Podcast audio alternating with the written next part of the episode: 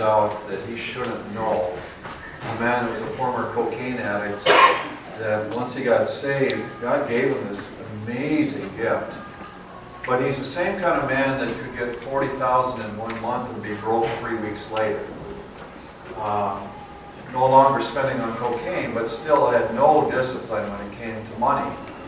And, and so, how many know that that kind of life leads you up and down, and it, it breaks relationships, and it, you know, it isn't a healthy thing.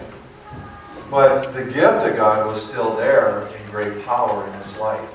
Now, it didn't facilitate the fullness of all that could have been done with that gifting because of the chaoticness of his personal life. But that kind of thing sometimes happens in church. And I remember uh, talking with someone after the service and, and uh, going, uh, they were telling me how they first came in here and they said, you know, I was very skeptical of things. And the first night I see a person on the floor twitching. And I'm well, this is exactly what I expected. You know, and, and this can't be God.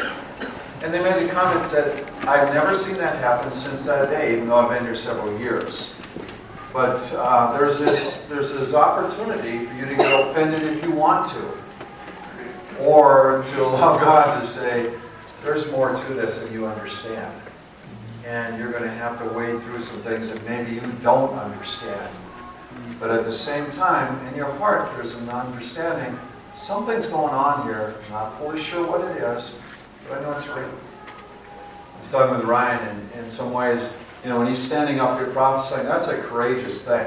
Mm-hmm. But I'm also looking, going, swing and a miss. Mm-hmm. And I'm going, oh, okay, well, it's easier for me as a pastor when you hit. but uh, the other side of that is that sometimes, and even like last week, a person will come up afterwards and I was that person, but I was afraid to stand up. And then, you know, well, that, that doesn't necessarily help the group, but that message was still available for that person, you know, and that's a wonderful thing. But that's got, those are the dynamics that we work through as family, right? You know, and so I just encourage you, you have the right to spit out the bones, so to speak. You know, eat the meat, spit out the bones. You, you see Mhm. something and in your heart you're going, that's not God. You have the right to say that. But at the same time, I encourage you to say, when there's something that, that you don't understand, but there's an awareness, God's doing something that I don't get, but it powerful, then to just keep looking and say, Lord, bring me in. Let me, let me see what needs to happen. Give to my heart what needs to take place. And, uh, you know, we'll, we'll work on this together.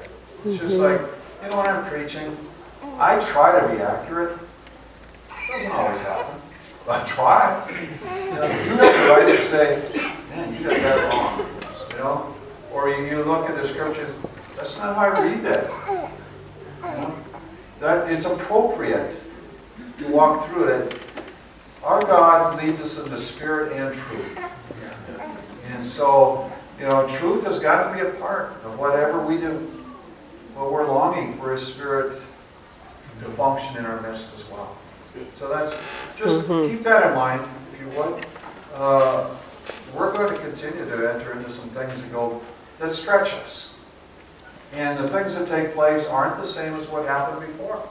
It just, that's the way the Lord works. But at the same time, there's a hunger in our hearts that says, I want to chase you with all my might. Yes.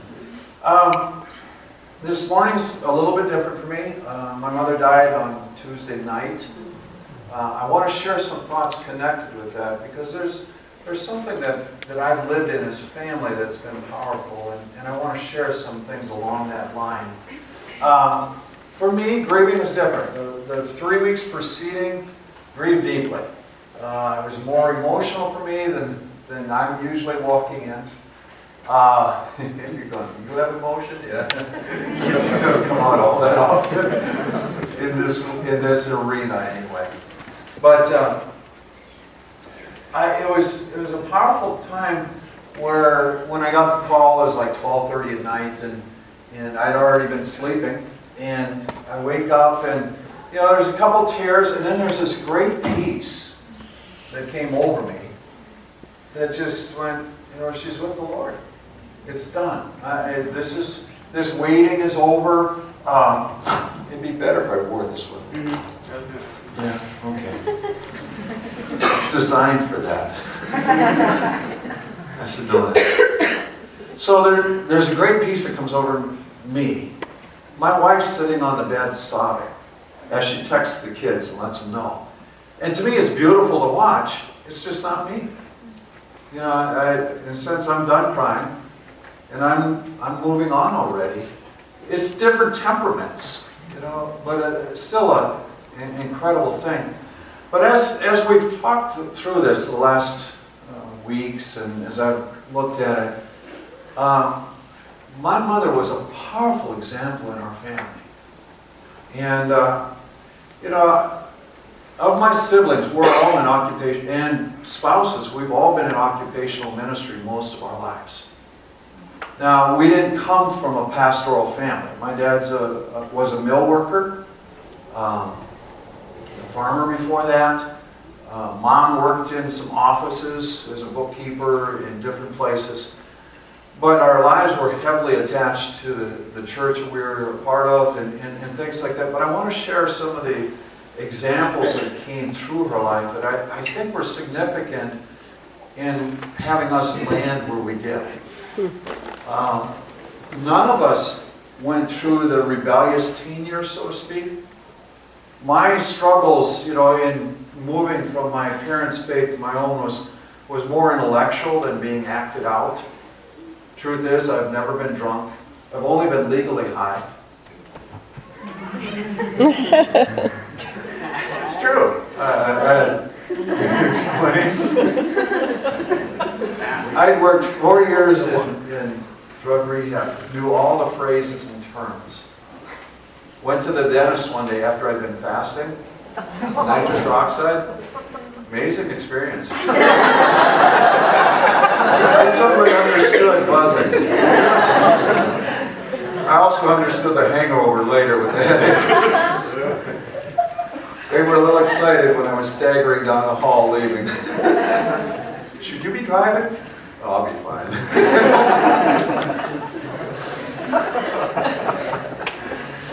yeah, that's my, my one experience. but that said, um, why did we get through that? And, and you know, I, I don't believe in luck. But at the same time, I, I can point to others and say, I can't explain your situation, but I know some of the influences on ours.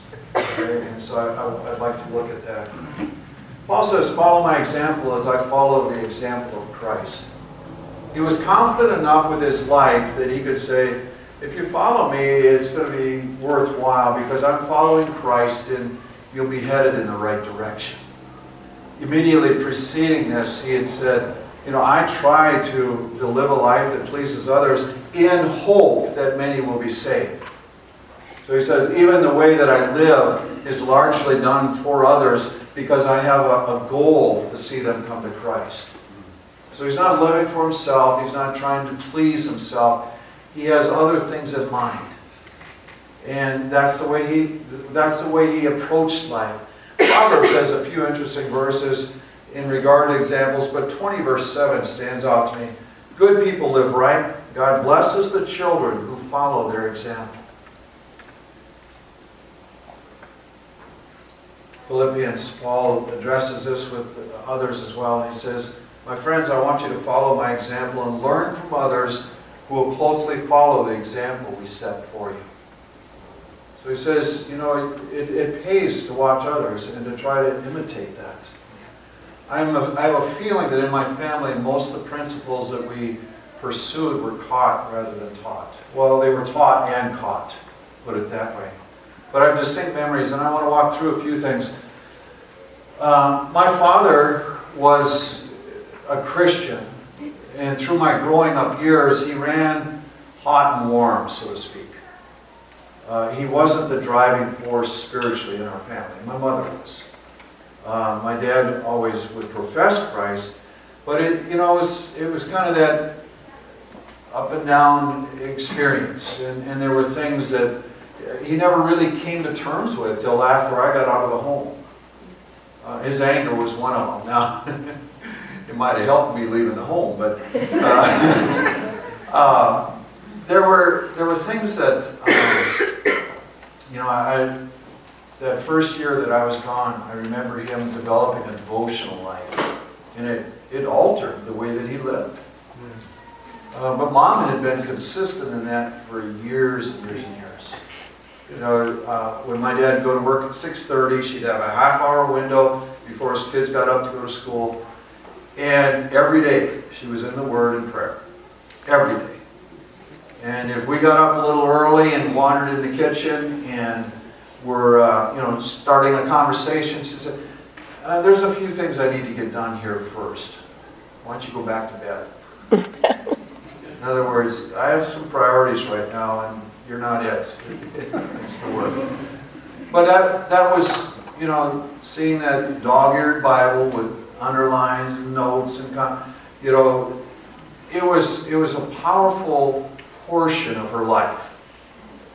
And, uh, you know, she would take me to the scripture as a kid. I mentioned Proverbs 15:1, a soft answer turns away wrath, grievous words stir up anger. The background of that is that I've been hollering at one of my siblings. You know, and she takes me to the scripture and says, I want you to study this and figure out what it means. And then we had the discussion, but I also realized this is the way she lived.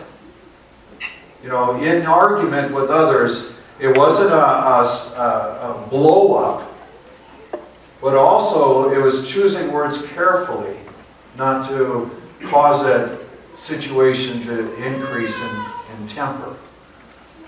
And so there was a living out of the word. It wasn't just a taking to the scripture and teaching, but it, there was a, an application of it that was being lived out in our home. Um, the, uh, you know, even in later life, I, I would call up and I'd be sharing something that I found in the scripture, and she'd be throwing it back and, and insights that she had, and, and, and this was part of our lives through the, in our, my entire life. And so I would say that, you know, the question that comes up in our homes, as your spouse or your kids caught you reading the Bible, be the first one. You know, is it a consistent enough thing that others would actually see you participating in this? And so maybe that's a starting place. Not to show what you're doing, but to just say, to bring that discipline into life so that it's there that others can see. You know, that's that that would be a starting place in regard to the word. We say God's word is precious. We call it the word of God. We say that it's truth. You know, we, we make declarations about it, but the application of that is the actual use of it, right? And, and pulling it into our lives. Um, her prayer was such that, uh, you know, I, I, realized later that some of those morning times, I would see her in tears, but I, you know, she'd wipe them off and just, you know, what, what, what was happening? There was a passion about what she was doing that was intense. That, that, that you know, was, was, was pursuing God in things. Um, the, uh, the other side of that was regularly when we would have phone calls, she'd be inquiring about our lives or like my life or Shar's or our kids. And she'd have something that God had revealed in prayer that we hadn't been talking about. But already it was there. And the truth is, my folks prayed for us every day. You know, that would have been largely mom's doing. But you know, the effect of that over years, the cumulative effect, is powerful on a family. Uh, our, the grandkids, her grandkids, there's 12 of them. Uh, one's in grade school, one's in high school, but of the 10 that have graduated from high school, nine of the 10 have either gone through Bible college or are participant, have been participant in ministries. And all are serving the Lord, but it, you know, uh, what's going on there? None, none of this was pushed on us as a family. There was no putting out, wouldn't it be great if you could be a minister? That was never a part of the conversation. But it, it's something that, you know, became a part of us because it was so precious as a part of the family life. Uh, the same thing in regard to the, the church. We, we call it the bride of Christ, we call it the body of Christ. Those are beautiful terms, right? Beautiful pictures for us. But the application of it says that I treat each of you res- with respect as you treat me. In other words, we don't go home and bash each other because of the, the frailties or the weaknesses of each other.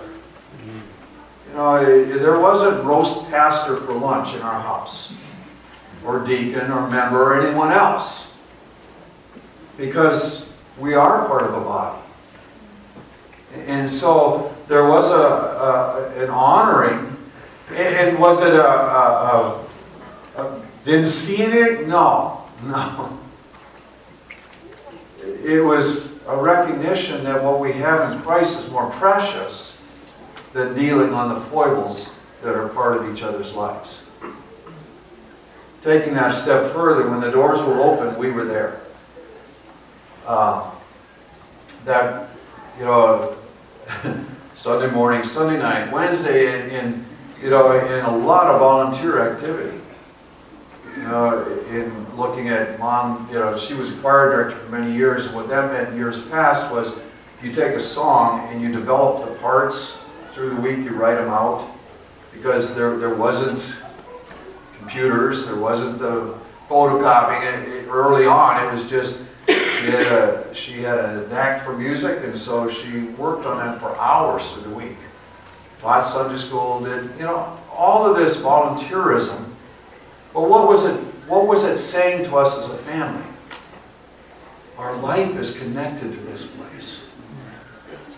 Our, the value that we have as community is tied to the body of Christ. And so that being presented as precious also said that when us kids got old enough to do something, you're going to go clean the church. You're going to, you know, it was part of this taking on the responsibilities and saying, this is part of our life. This is who we are. Um, even attached to that, uh, I would, in recent years, or uh, two other things. I'm sharing memories now. With as many ministers in the family as there are, it's going to be, each of us gets a brief window at the memorial service on Saturday. Um, Otherwise, it's going to be a very long Sunday. Yeah. Probably will anyway. Um, When, I, I was always aware of my family tithing and giving, and it wasn't, we gave this, but it was, you know, that consistent, just this is what we do. But I also remember the first time that I took uh, most of my summer earnings to, to uh, give to a youth camp that was being established. I remember my folks' whispers, you know, do you think we could do this? Do you think we could, you know, trying to sort out how are we going to get money into this thing. And, and they spent weeks up there helping get it established. And what, what was the cumulative effect? Again, it was this is precious to us. This is what we do. I used to call up, now, they lived uh, from Cloquet, they went to Friend, Nebraska, to Beloit, Wisconsin. They were in two churches there, and then finally in uh, Wisconsin. So a number of churches. I would call up and I'd be excited about what's going on in the church. And I'd be tell- and at some point she would cut me off and say, "Oh, the most amazing thing is going on in church here." And I'm going, "I want to talk." And she, we'd be competing, you know, to, to who gets the story and what good is going on in the place where they work. And so even though they were four or five months in this last church because they'd just moved there, she's bragging about the seniors ministry and she's talking about, you know, what, what's going on. It, it's, it's this appreciation. I'm getting angry. You know, give me a chance. I'm telling you good stories here. I got my own, sorry. It, it's this appreciation all through life. It says the body of Christ is wondrous.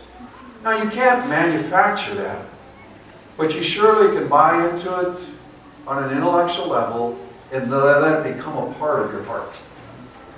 You know, as you make the choices toward it and for it, it becomes who you are. Um, I have one other area.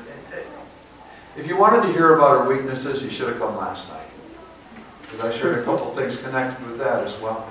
Because I was wrestling with this thing of how do you, you know, are you absolutely certain when you enter into eternity?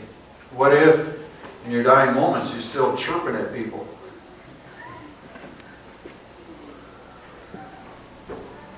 You know, I, God took me to the scriptures and I was looking at the life of Peter, how um, even 20 years after the resurrection, Paul's calling him out on stuff.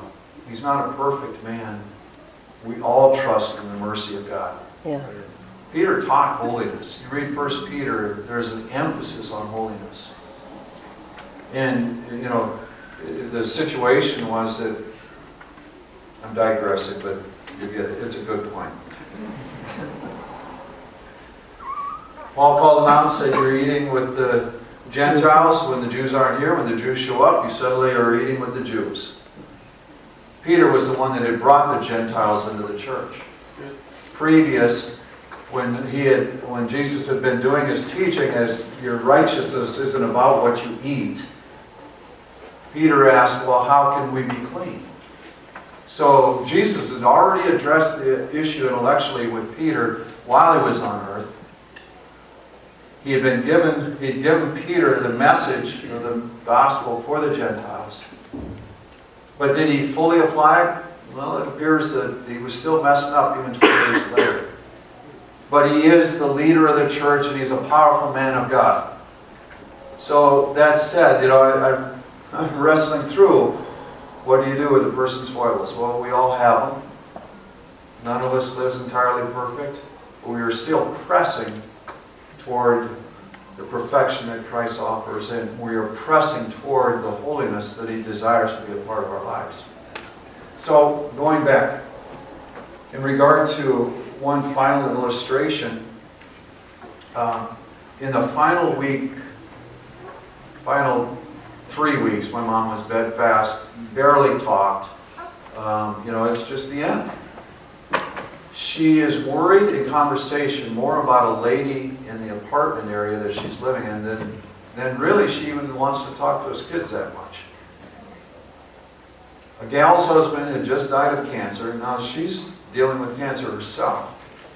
But she'd had a chance to witness to this lady, and she's deeply concerned because she wants one final conversation with her. The gal has promised to pray, but she doesn't know if it's taking place. And so on her heart, on her deathbed, she still has this passion for souls. So after, after she dies, I walk into the apartment with my dad. He points to a Bible, a New Believer's Bible, a New Living Translation, and he says, she led at least eight people to the Lord in our last Bible study. That now that's in her mid 80s. No more church roles.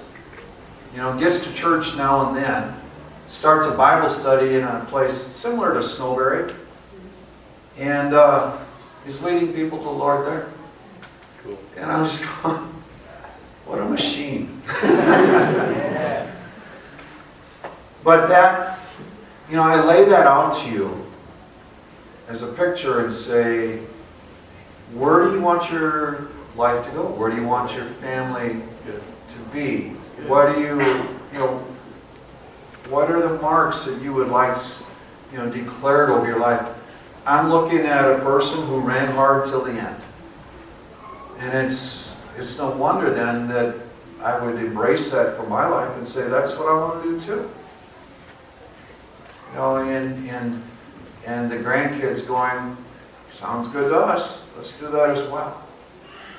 You know, it, now the great grandkids, we don't know. They're all hell raisers. They're all six or under. Uh, comic relief. No, I, I- just, I look at that and it's, it's time for me to, to put these things out there and just say, you target this. Are there any guarantees? No. Would you trust the grace of our Lord to, to bring things where He will? But there are opportunities to exercise the disciplines and the investments that speak volumes to those around you.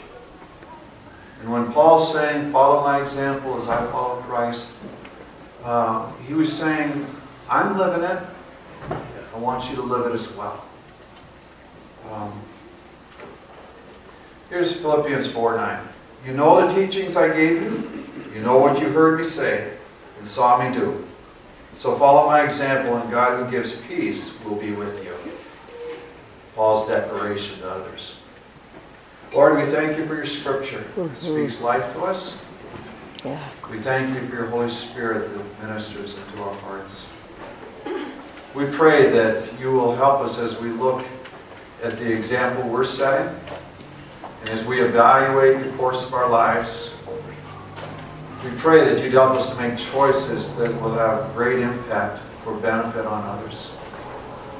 Thank you that it's our privilege to live in such a way. Amen. Most unusual funeral that I ever did was for a lady named Bee Pond. When her kids got up to speak about her, one that got up said, I was the first illegitimate child to Bee Pond. And I'm going, oh boy, this is going to be crazy. It was. Throughout, and at least four of them got up, but they were all singing her praises. She got saved late in life, an incredible salvation. Had lived so profane before them. I'd spent the next 25 years chasing down her kids and reestablishing a relationship. Kids, you know, invariably had told me, when I saw my mom coming down the street, I'd cross the street away from her. But she chased them down to the Lord and uh, drew them to, to Him. Doesn't matter when you start, it just get started, is what I'm saying. Yeah. What an incredible thing. May your blessing rests on these your people. May they know the fullness of favor that you intend for their lives. May they discover with joy what it means to follow you. Run all out.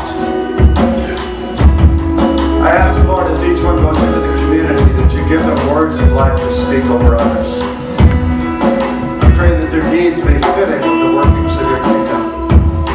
Enable them with the supernatural.